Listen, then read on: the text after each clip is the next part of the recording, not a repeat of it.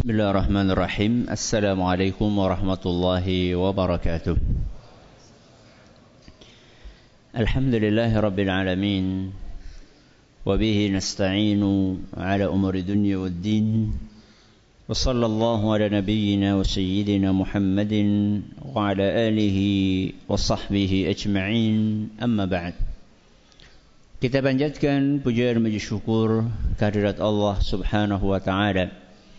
Pada kesempatan malam yang berbahagia kali ini, tanggal 9 Rabiul Awal 1440 Hijriah, atau yang bertepatan dengan tanggal 16 November 2018, kita masih kembali diberi kekuatan, kesehatan, hidayah serta taufik dari Allah Jalla wa'ala, sehingga kita bisa kembali menghadiri pengajian rutin untuk membahas adab dan akhlak di dalam Islam di Masjid Jenderal Besar Sudirman di kota Purwokerto ini. Kita berharap semoga Allah Subhanahu wa ta'ala berkenan untuk melimpahkan kepada kita semuanya ilmu yang bermanfaat, sehingga bisa kita amalkan sebagai bekal untuk menghadap kepada Allah Jalla wa'ala. Amin. Salawat dan salam semoga senantiasa tercurahkan kepada junjungan kita Nabi besar Muhammad sallallahu alaihi wasallam, kepada keluarganya, sahabatnya dan umatnya yang setia mengikuti tuntunannya hingga akhir nanti. Para hadirin dan hadirat sekalian yang kami hormati dan juga segenap pendengar Radio Insani 88.8 FM di Purwokerto, Banyumas, Purbalingga, Banjarnegara, Cilacap, Wonosobo, Kebumen dan sekitarnya, serta para pemirsa Yufid TV, para pemirsa Niaga TV dan juga Surau TV yang mudah-mudahan senantiasa dirahmati oleh Allah Azza wa Jalla. Pada pertemuan yang lalu kita telah mengawali kajian kita tentang hadis nomor berapa? 26 yang dipaparkan oleh Imam Ibn Hajar al Asqalani dalam kitab beliau Bulughul Maram, Kitabul Jami', yaitu hadis yang berbunyi an Abi Dharr radhiyallahu anhu qala qala Rasulullah sallallahu alaihi wasallam, dari sahabat Nabi sallallahu alaihi wasallam yang berjuluk Abu Dharr, semoga Allah meridai beliau, dari Nabi sallallahu alaihi wasallam beliau bersabda, la tahqiranna minal ma'rufi syai'an, jangan kalian meremehkan kebaikan walaupun sedikit. Jangan kalian meremehkan kebaikan walaupun sedikit.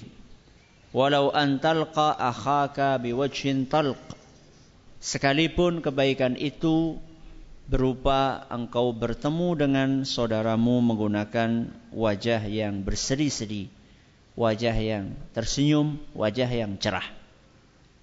Pada pertemuan yang lalu kita baru bahas tentang biografi sahabat yang meriwayatkan hadis ini. Siapa itu? Abu Dharr. Siapa namanya? Jundub bin Junadah. Jundub bin Junadah radhiyallahu anhu. Kali ini kita akan membahas tentang isi dari hadis ini,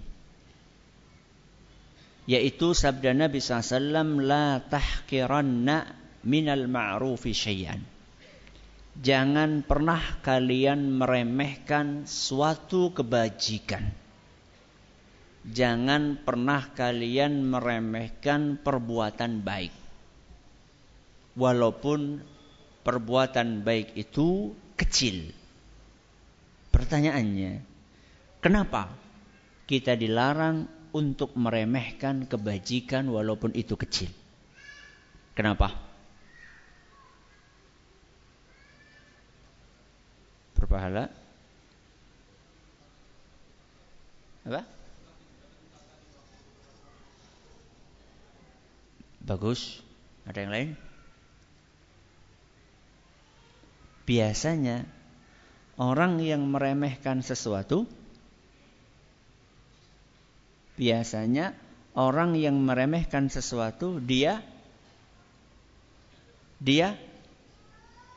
akan meninggalkannya. Apa? biasanya orang yang meremehkan sesuatu dia akan meninggalkannya. Berarti dia bakalan meninggalkan kebaikan. Nabi SAW tadi katakan jangan remehkan kebaikan. Walaupun kebaikan itu kecil. Ketika seorang meremehkan sesuatu dan sesuatu itu adalah kebaikan, maka dia akan meninggalkan kebaikan tersebut. Dia tidak akan jalankan kebaikan itu. Padahal bisa jadi kebaikan itu yang akan memasukkan dia ke surga. Atau kebaikan itu yang akan menyelamatkan dia dari api neraka. Ketika dia remehkan kebaikan tersebut, lalu dia tidak kerjakan, maka efeknya dia bisa gagal masuk surga atau terjerumus ke dalam neraka. Berarti efeknya dahsyat atau tidak? Dahsyat. Sehingga diingatkan oleh Nabi kita Muhammad sallallahu alaihi wasallam. Ustaz, masa kebaikan kecil bisa memasukkan ke surga? Bisa? Bisa. Masa kebaikan kecil bisa menyelamatkan kita dari neraka? Bisa. Mari kita bahas satu persatu. Kebaikan kecil bisa memasukkan orang ke surga. Nabi SAW bersabda dalam sebuah hadis yang diriwayatkan oleh Imam Bukhari.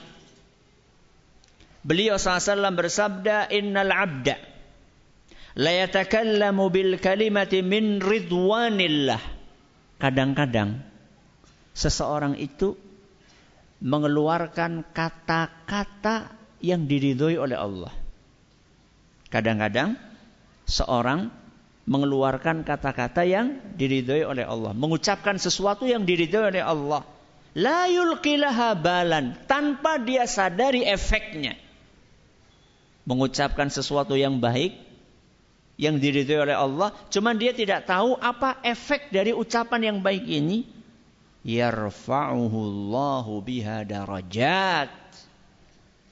Ternyata dengan kalimat yang remeh tadi, yang dia anggap, yang dia tidak bayangkan efeknya, ternyata Allah subhanahu wa ta'ala dengan kata-kata ini, Allah angkat derajatnya tinggi di surga. Dengan apa? Satu kalimat, dengan satu kata yang tidak dia sadari, oh ternyata efeknya demikian dahsyat. Saya kasih contoh. Pernah dengar buku namanya Sahih Bukhari? Pernah? Kapan?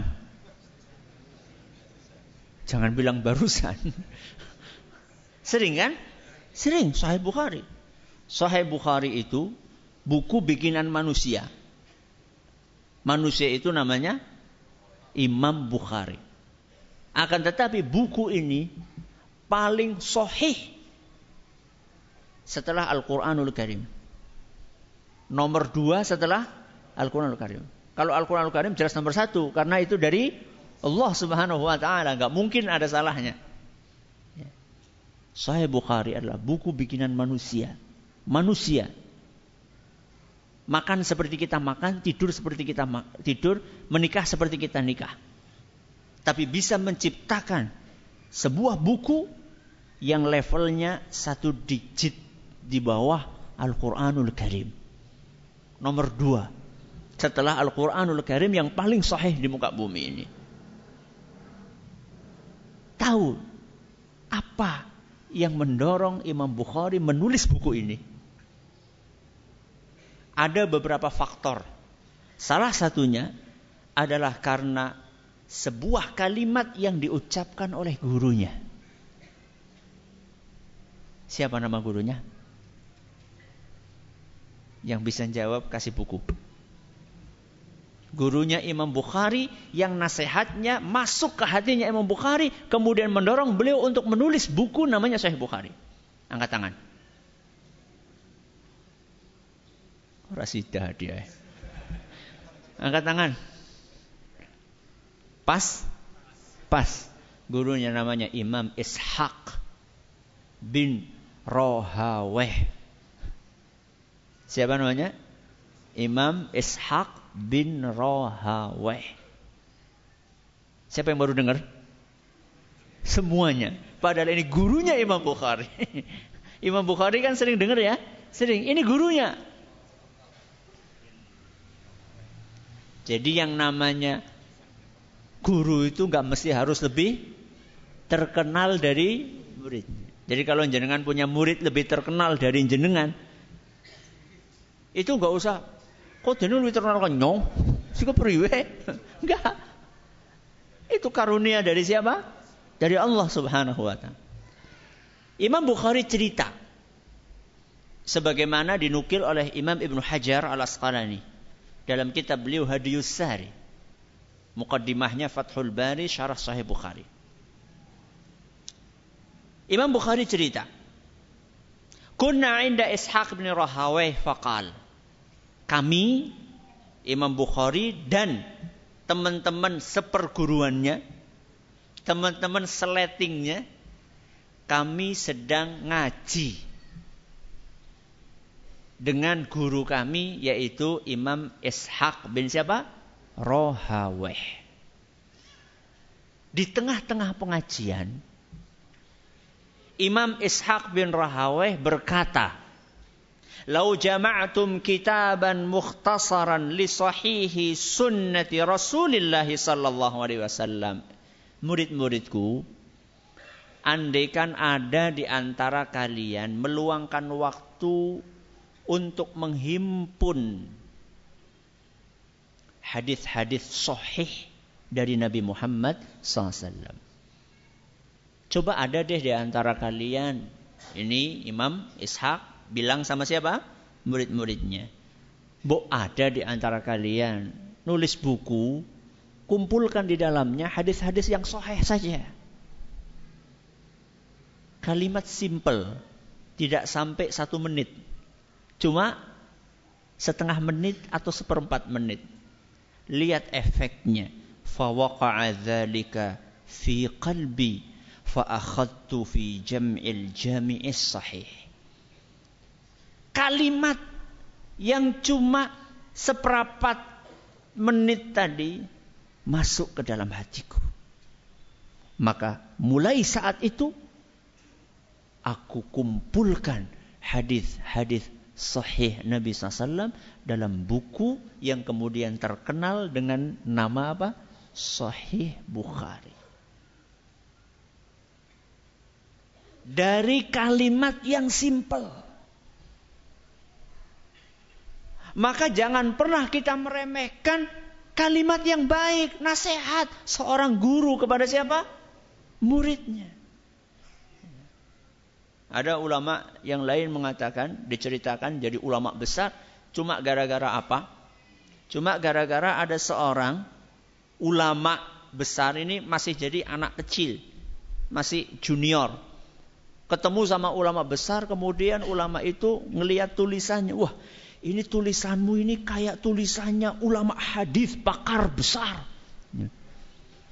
Begitu dengar nasihat seperti itu, langsung dia semangat untuk belajar hadis sampai jadi pakar hadis besar. Maka jangan sampai kita sama murid-murid kita, sama anak kita tulisan kayak ceker ayam. Sampaikan nasihat yang baik. Bisa jadi kalimat yang baik tadi, nasihat yang simpel tadi, membuat hati murid kita, anak kita, teman kita tergerak, kemudian menjadi baik, menjadi ulama besar. Coba sekarang saya tanya.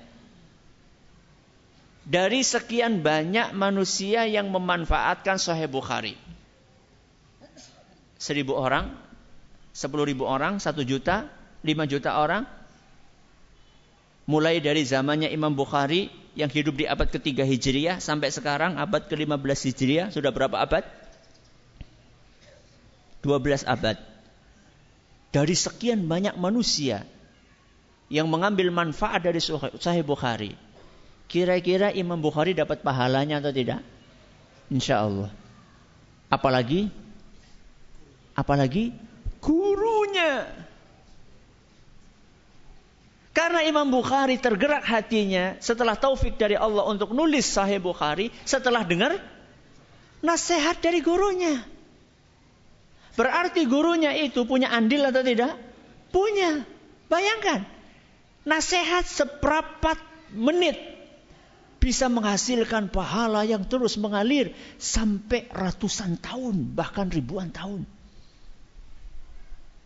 Maka jangan pernah meremehkan kebaikan walaupun cuma sedikit.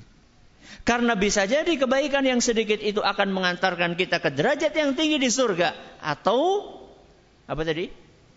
Menyelamatkan kita dari api neraka. Nabi SAW diceritakan dalam sebuah hadis yang diriwayatkan oleh Imam Bukhari dan Muslim dari seorang sahabat Nabi SAW namanya Adi bin Hatim. Sinten? Adi bin Hatim. Beliau bercerita radhiyallahu anhu. Dzakara Rasulullah SAW an-nara fa'arada wa asyaha. Pada suatu hari Nabi SAW cerita tentang neraka. Kemudian beliau berpaling, memalingkan mukanya. Tsumma qala ittaqun nar. Takutlah kalian kepada neraka. Tsumma a'rada wa ashaha hatta dhananna annahu ka'annama yanzuru ilaiha. Setelah Nabi SAW menyampaikan nasihatnya, takutlah kalian kepada neraka, beliau berpaling, memalingkan mukanya seakan-akan beliau melihat neraka dengan mata kepalanya. Takut Nabi SAW dengan neraka. Maka aneh kalau ada manusia sekali bersaya dan jenengan, kok nggak takut apa? Neraka. Dinasihati, Pak, hati-hati Pak, ini bisa mengantarkan neraka. Lah jadi siapa? Rasulullah SAW, manusia yang sudah dijamin masuk surga, pasti selamat dari neraka. Ketika ingat neraka, beliau memalingkan mukanya, takut dengan neraka. Kemudian Nabi SAW melanjutkan, ittaqun nar walau bisyikki tamrah. Takutlah kalian kepada neraka, lindungilah tubuh kalian dari api neraka, walaupun dengan sedekah kurma separuh.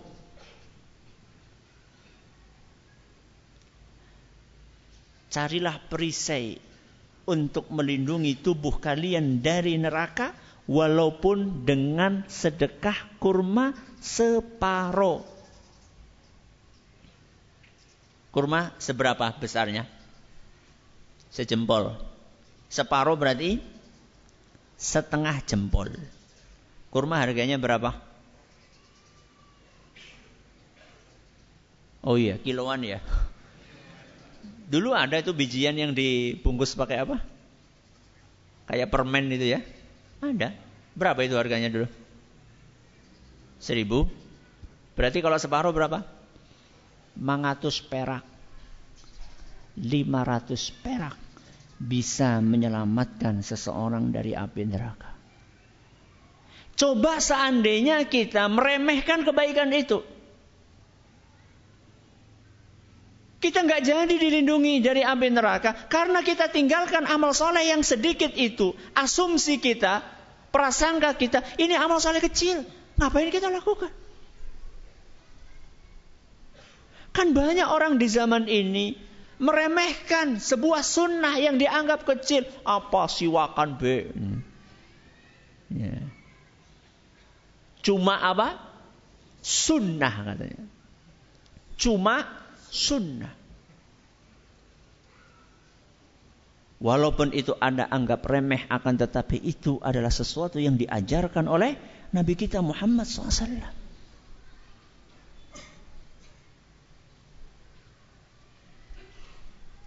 Kalau di tempatnya kita, makanan 1.000 apa? Mendoan. Apa bakwan? Bakwan 1.000. berarti jenengan infak separo bakwan. Syukriwe Ustadz, ya ketika Anda sedang makan di kos-kosan, beli gorengan satu, karena memang duitnya tinggal 1.000. Kok datang tamu? Sugi apa ya? Dan kita tahu tamu kita ini kelaparan, karena dia datang pada saat waktu makan. Ini berarti sinyal dia juga sedang kelaparan. Kita juga sedang kelaparan. Buktinya cuma beli gorengan satu tadi. Ya. Kita paro itu, gorengan. Yuk makan bareng. Separuh. Itu bisa menyelamatkan seseorang dari api neraka. Ustaz, masa 500 perak Ustaz? Iya. Karena sesuatu yang kecil bisa berubah menjadi besar. Saya pernah nyampaikan pengajian judulnya kecil jadi besar, besar jadi kecil. Kecil jadi besar, besar jadi kecil. Yang kita bahas sekarang kecil jadi besar. Bisakah sesuatu yang kecil jadi besar? Bisa. Amal soleh yang kecil bisa berpahala besar. Bisa berefek besar, memasukkan orang ke surga atau menyelamatkan dari api neraka. Karena sesuatu yang kecil itu membesar karena banyak faktor.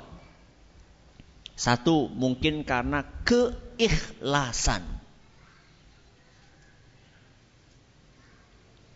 Kata Imam Ibn Mubarak rahimahullah, "Rubba amalin saghirin tukabbiruhun niyah."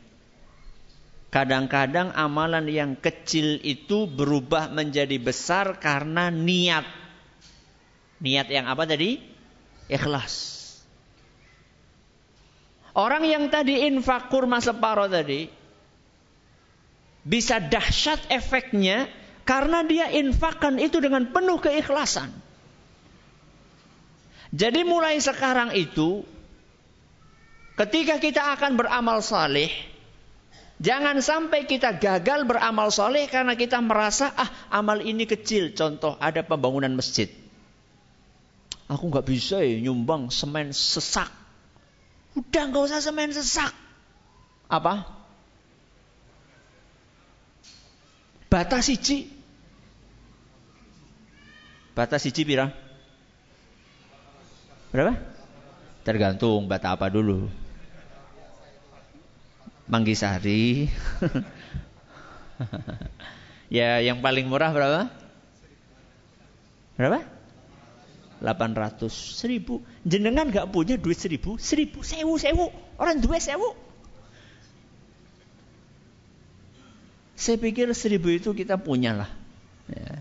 Semiskin apapun kita punyalah 1000. Ustaz, masa batas siji ya izin Ustaz golek. Nggih, nek isinnya wengi-wengi bae. Kretak nanongkono. Lagian ngapain sih malu wong berbuat kebaikan kok? Malu. Ustaz takut riya. Ya wis ora apa-apa. Batas siji wedi riya, Masya Allah. Hebat. Masya Allah, bener. Bagus. Ya. Ya. Karena ketulusan, amalan yang kecil bisa berubah menjadi besar pahalanya. Ini faktor yang pertama karena apa tadi? Niat. Faktor yang kedua, karena kondisi kita yang sedang kesulitan. Kondisi kita yang sedang kesulitan.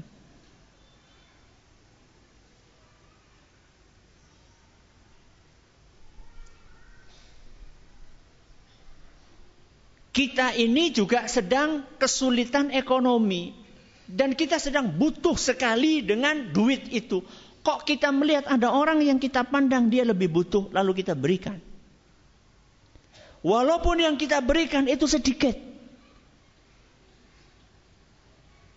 10.000 misalnya yang kita punya. Kemudian kita lihat ada orang kelaparan.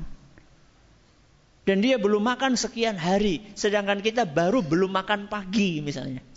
Kita lihat ini orang sudah 3 hari. Dia lebih butuh dari saya. Dan saya butuh. Kondisi saya pun membutuhkan, tapi saya melihat ada orang yang lebih butuh, maka saya berikan. Yang kecil ini bisa berubah menjadi besar. Karena kondisi kita ini yang kedua, atau kondisi orang yang kita baiki, ini yang ketiga.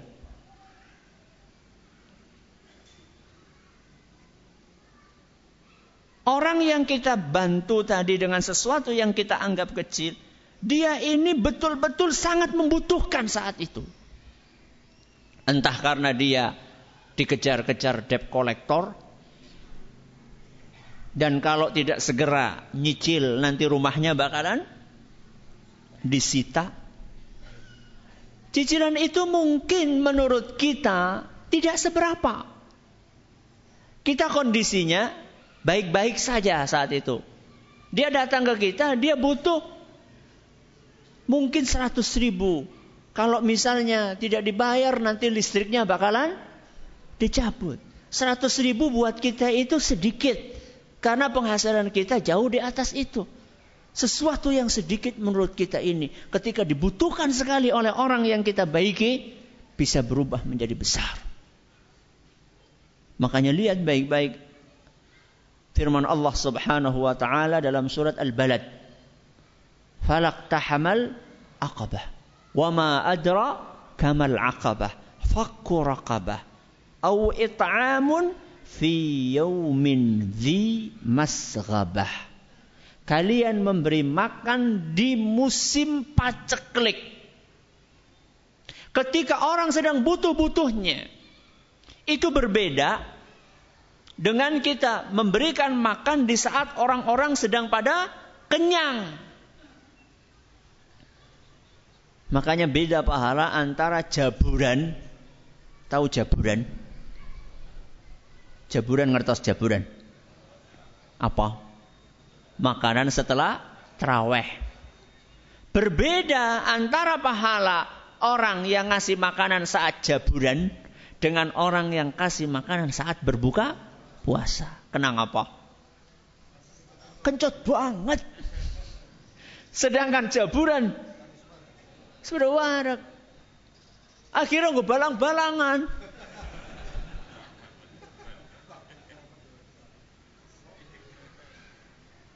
Ya. Karena butuh. Sehingga subhanallah, kadang-kadang kita ini kasih pengemis atau kasih orang yang miskin, kita kasih makanan. Dia itu berterima kasih, doanya panjang sekali. Ya Allah,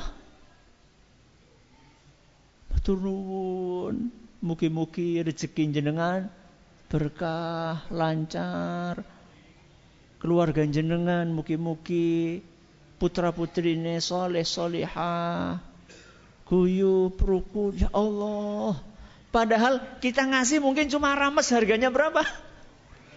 5.000, tapi doanya panjang.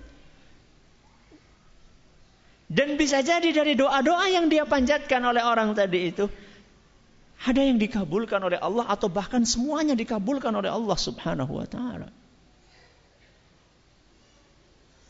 Maka jangan pernah meremehkan kebaikan walaupun sedikit. Nabi SAW pesan tadi, ittaqun nara walau bisyiqqi tamrah. Lindungilah tubuh kalian dari api neraka walaupun hanya dengan sedekah. Berapa tadi? Kurma separo. Faman lam yajid fabi kalimatin thayyibatin. Siapa yang tidak punya kurma separo, subhanallah,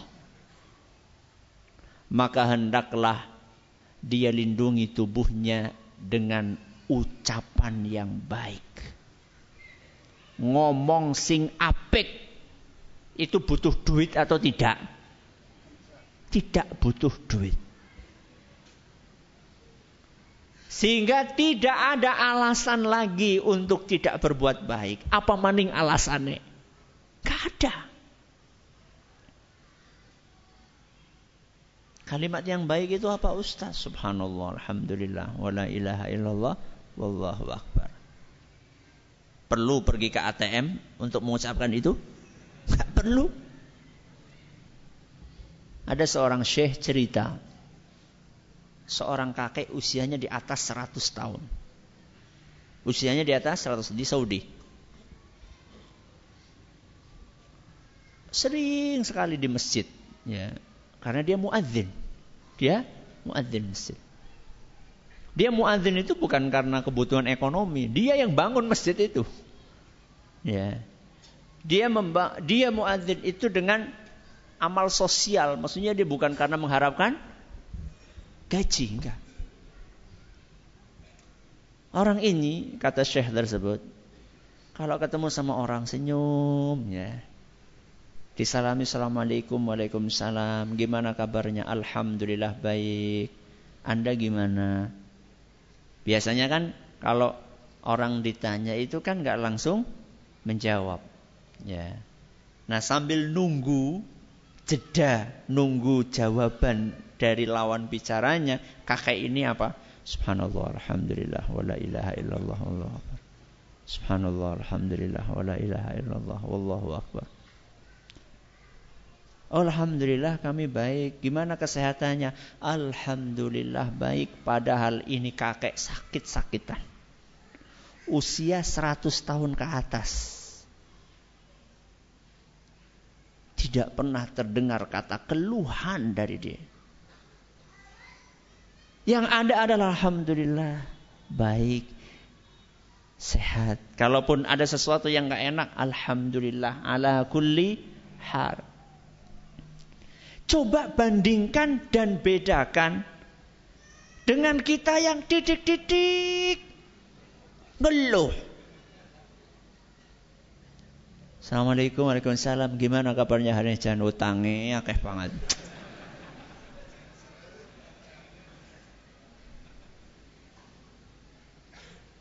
Putra-putranya, ya apa maning gue. Bojone lah gue maning. Hari-harinya cuma ngeluh. Ya tapi kan lagi sakit. Apakah keluhan itu akan menyembuhkan penyakit?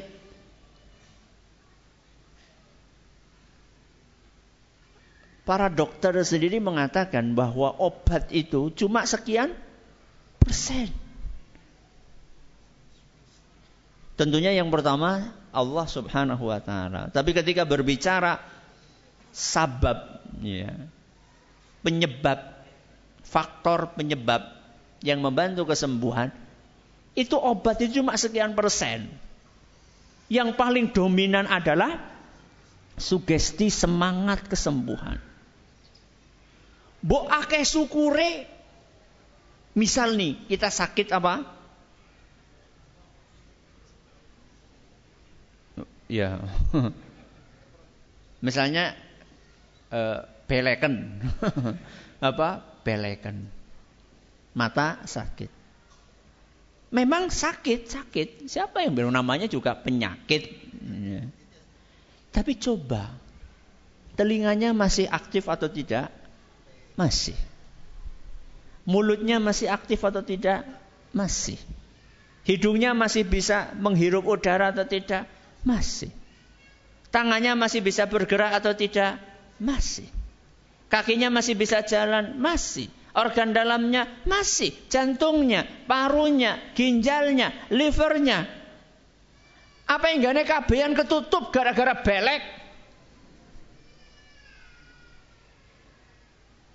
Latihanlah mengurangi keluhan. Walaupun kita merasakan sesuatu yang tidak enak. Orang tua yang tadi kita ceritakan, usia di atas 100 tahun.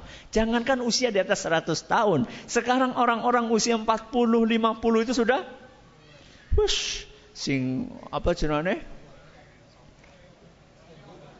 Boyoke, apa maning? Asam urate, apa lagi? Apa? Gula, kolesterol. Itu usia 40. Ini usia 100 tahun ke atas. 100 tahun ke atas. Hampir tidak terdengar ada keluhan keluar dari mulutnya. Yang adalah amal soleh, berzikir, tasbih, takbir, tahmid. La tahqiranna minal ma'rufi syai'an. Jangan pernah meremehkan kebaikan walaupun sedikit. Kemudian Nabi SAW lanjutkan, walau antalqa akhaka biwajhin talqin. Jangan pernah meremehkan kebaikan walaupun bentuknya engkau ketemu dengan saudaramu menggunakan wajah yang berseri-seri. Ketemu dengan saudaramu. Saudara di sini maksudnya apakah mesti yang satu bapak, satu ibu, atau saudara apa? Mencakup saudara nasab dan saudara seiman. Jadi jangan sampai jenengan baca hadis ini, loh, mau jeneng ketemu karo nyong orang Islam, kok dulurku. Wis beda apa? Bukan. Bukan hanya saudara sedarah. Bukan hanya saudara senasab. Termasuk saudara seiman. Ya. Apalagi saudara senasab itu seiman. Waduh. Itu berarti kan haknya lebih besar lagi. Apalagi saudara seiman itu adalah suami atau istri kita. Lah, gue lebih maning gue. Pak, jenengan kalau ketemu sama istri senyum apa enggak? Sicat, tek, emut-emut disin. Coba jenengan ketika, assalamualaikum, masuk mana? Rumah. Jangan-jangan malah ora salam. Begitu buka lawang, jo, bojo. Ya Allah, salam dulu tuh. Assalamualaikum. Kemudian ketemu dengan istri kita, kita senyum.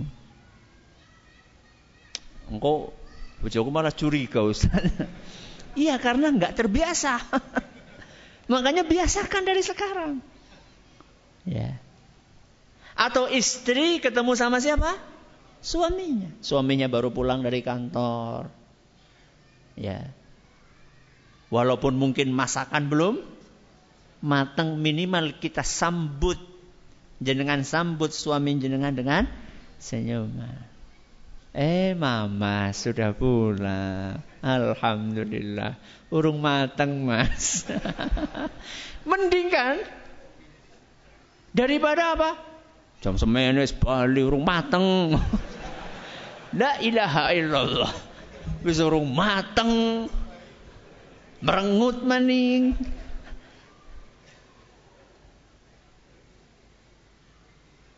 Sama anak kita, ya. Anak kita baru pulang sekolah.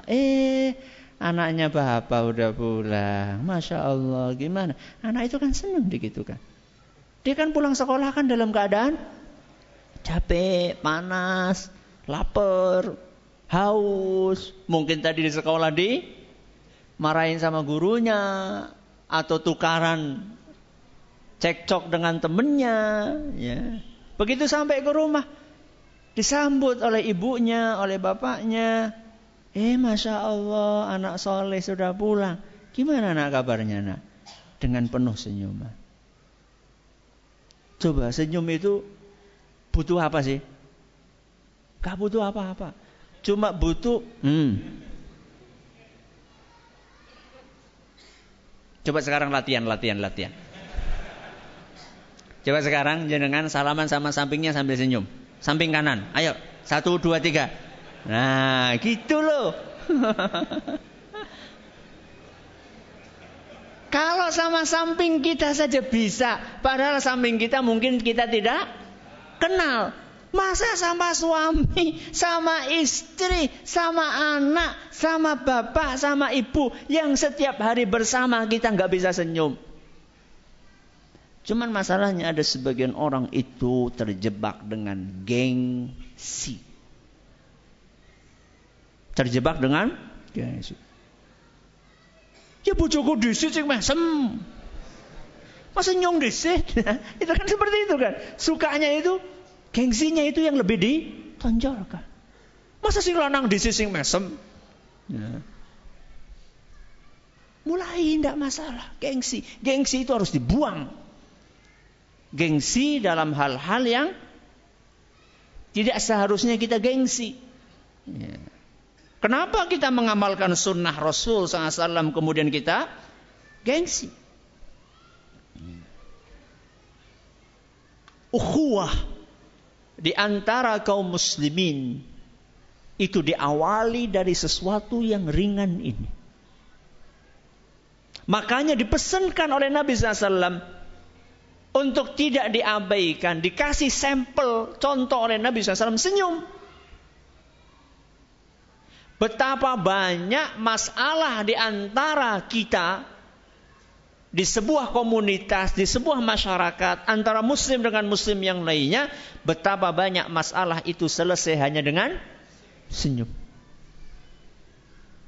Dan betapa banyak masalah timbul karena cemberut. Kayak ketemu karo nyong kayak merengut kayak. Mulai timbul apa? Prasangka, suudzon. Ya. Apa dia kemarin karena punya utang terus belum bayar, atau dia pernah ngomong kemudian saya mungkin lupa atau abai.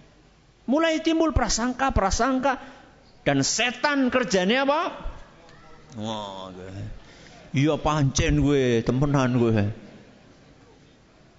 Akhirnya sesuatu yang kita anggap remeh berubah menjadi besar. Contoh Nabi kita Muhammad sallallahu alaihi wasallam. Dalam sebuah hadis yang diriwayatkan oleh Imam Bukhari dan Muslim dari seorang sahabat Rasul SAW namanya Jarir. Siapa namanya? Jarir radhiyallahu anhu, semoga Allah meridhai beliau. Beliau berkata, "Ma hajabani Rasulullah SAW mundu aslamtu." Sejak aku masuk Islam, Nabi SAW tidak pernah menolakku ketika aku pengen ketemu dengan beliau. Sejak aku masuk Islam, tidak pernah Nabi SAW menolakku ketika aku pengen ketemu dengan beliau. Kemudian beliau lanjutkan, wala ra'ani illa tabassama fi wajhi. Setiap ketemu dengan aku pasti Nabi tersenyum. Nanti kita akan jelaskan bahwa itu bukan sesuatu yang mudah untuk dipraktekkan. Saben ketemu apa? Senyum. Silakan.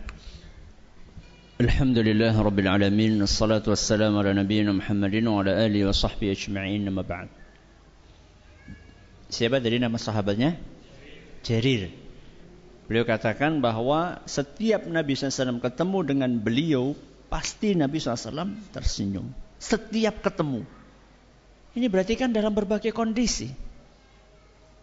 Kalau kondisi-kondisi normal mungkin wajar ya senyum. Tapi ada kondisi-kondisi susah untuk senyum. Contoh. Apa contoh? Sakit. Lara untu maning. Bisa senyum? Bisa. Ya, dengan terpaksa. Kondisi apa lagi?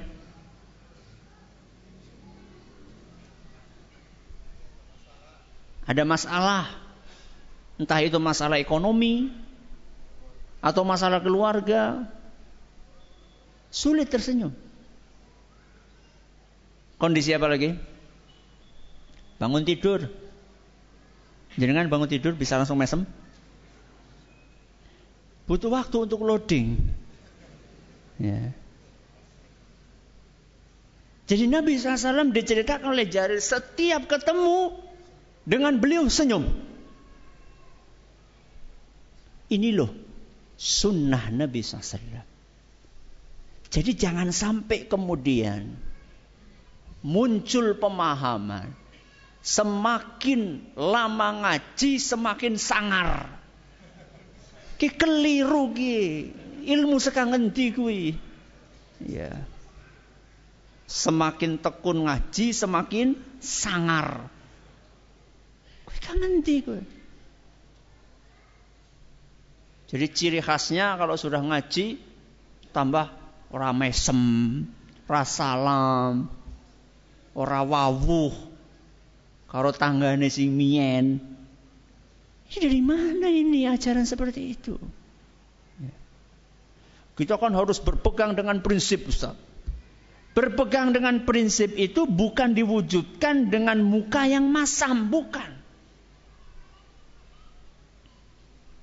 Berpegang dengan prinsip itu dengan mencontoh Nabi kita Muhammad sallallahu alaihi wasallam. Ini contoh dari Nabi sallallahu alaihi wasallam. Ustaz, berarti kita enggak boleh marah. Boleh enggak? Boleh enggak? Tergantung apa? Tergantung marahnya karena apa? Dan dengan cara apa? Marahnya karena apa? Karena urusan pribadi? Atau karena agama kita dinista? Jadi orang marah ini kan macam-macam. Karena apa? Terus mengungkapkan kemarahannya dengan apa?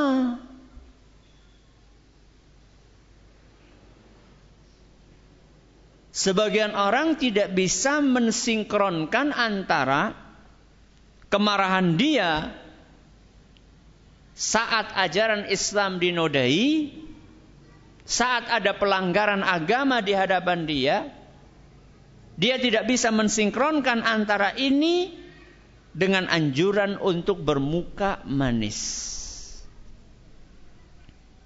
Maka insya Allah, kalau tidak ada halangan, pertemuan yang akan datang, kita belum pindah hadis. Ya. Kita masih akan melanjutkan pembahasan tentang senyum ini dan korelasinya dengan marah. Karena di dalam agama kita marah itu tidak mutlak tercela, bahkan ada marah yang terpuji. Saya kasih contoh misalnya. Ada orang merobek-robek Al-Quran di hadapan kita. Apakah kita disuruh tersenyum? Itu kan kondisi. Kita marah. Marahnya karena apa? Al-Quran dirobek-robek di hadapan kita. Tapi bagaimana mengekspresikan kemarahan itu? Nah, ini nanti kita akan bahas pada pertemuan yang akan datang insyaallah. Kenapa saya bahas itu? Karena tadi muncul pemahaman bahwa semakin lama ngaji, semakin sangar. Ini pemahaman harus diluruskan. Ya. Dengan alasan kita tidak boleh mendiamkan kemungkaran. Apakah caranya dengan seperti itu? Mudah-mudahan pada pertemuan yang akan datang bisa kita bahas dengan izin Allah subhanahu wa ta'ala. Kemudian pengumuman besok. Ini sudah lama sekali kita tidak ngaji Asmaul Husna. Pada pertemuan esok pagi insya Allah. Hari Sabtu ketiga. Ya, Sabtu ketiga ba'da subuh di Masjid Agung Baitus Salam Purwokerto. Ya, Sabtu ketiga.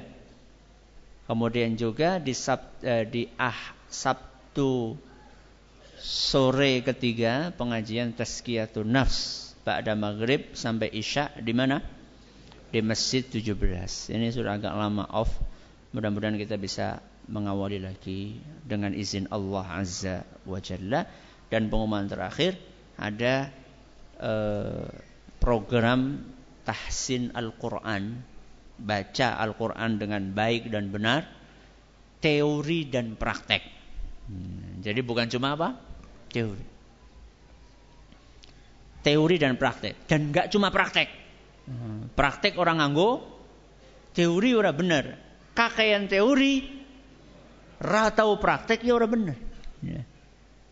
Insyaallah kita akan adakan acara kegiatan itu di Masjid Manarul Ilmi di komplek pesantren Tunas Ilmu setiap hari Ahad ba'da subuh.